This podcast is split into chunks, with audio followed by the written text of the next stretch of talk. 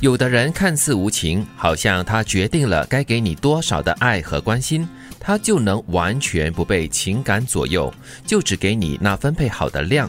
但这不代表他们不在乎你，也不代表他们冷漠。而是在目前的情形下，他们只能够给你这么多。感情的分配是可以有根据这个量给多少来决定的吗？听起来像这个 accountant 的会计师这个数字的样子。我有接触过一些朋友，他们是用时间来分的哦，就是说他一个礼拜能够见你多长时间哦，或者一个月里面不可以见你超过三次，因为他把时间分给其他的人。你会觉得这样子的分配法，呃呃，听起来会不会觉得有点心寒？你联系他，对不起，你这个月的 quota 满了。你不能再用了，不能再找我。可是我觉得，我觉得它有它合理性哎，因为现在我们接触的人很多，嗯，你不可能就是只把你的时间放在某一个人放在某一个人身上嘛。但是如果我真有这样子。其实或多或少都有，但是你不会说出来吧？嗯，太伤人心，很真啊，这样。但是我们现在这个时代哈，交朋友真的是这样子来分配的吗？就是说我有一些朋友啦，就是一个月大概会见一次，然后有一些朋友呢，大概是三个月才会见一次，这样子的分配法吗？我是想，比如约人吃饭的话，嗯，我会想上次我约他大概是什么时候？哦，可能够久了，可以可以再联络了，有东西可以聊了。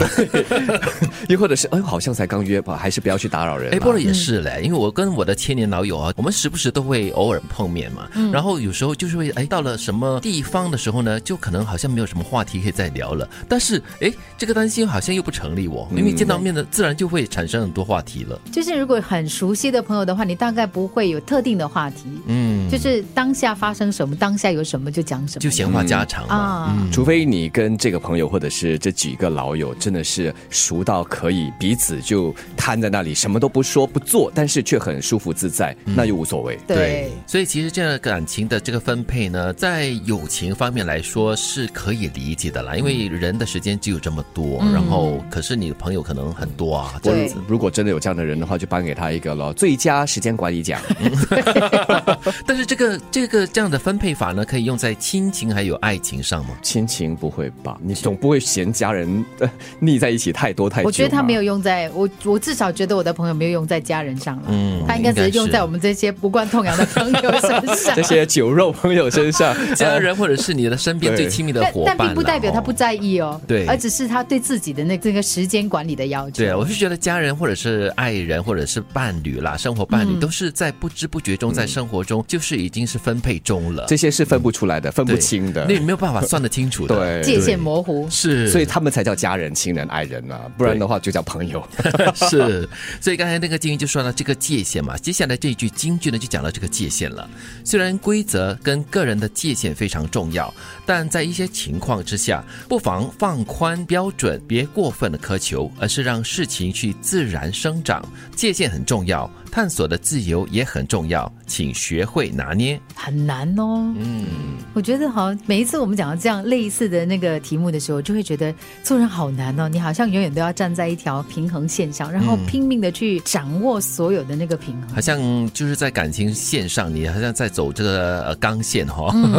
其实如想想了，这条线，嗯，它需要存在，但是不需要这么的清晰，嗯，有点模糊是好的。又或者是如果你设想了一条直线。画在地面上，你要骑脚踏车，你不可能哈，就是准准的在这条线上骑，你肯定会左右摇摆的。对，但是这个京剧所说的就是人感情方面的一种界限吧，嗯，就是你根据规则或者是你的这个分量，到底应该是分配多少，那要拿捏的准确，才不会过了界，不会越界，也不会越权，看程度吧。嗯，有时越了一点界，我觉得还可以接受，因为你这条线之外，我在想还有其他的小线，嗯，不清的线，只要你的底线最终不要。过了头的话，不管是你自己的或者是对方的，不要过了那条底线，我觉得还偶尔也无妨。做人不可以没有底线。不过我很喜欢这句话的一个提醒呢，就是放宽标准，别过分苛求。嗯，有的时候呢，因为你自己定太高的标准，苦的不只是你自己了，还有你身边的人。对，你会让很多的事情没有办法愉快的、自然的去延伸。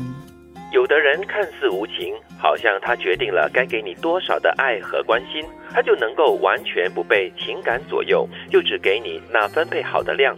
但这不代表他不在乎你，也不代表他冷漠，而是在目前的情形下，他只能够给你这么多。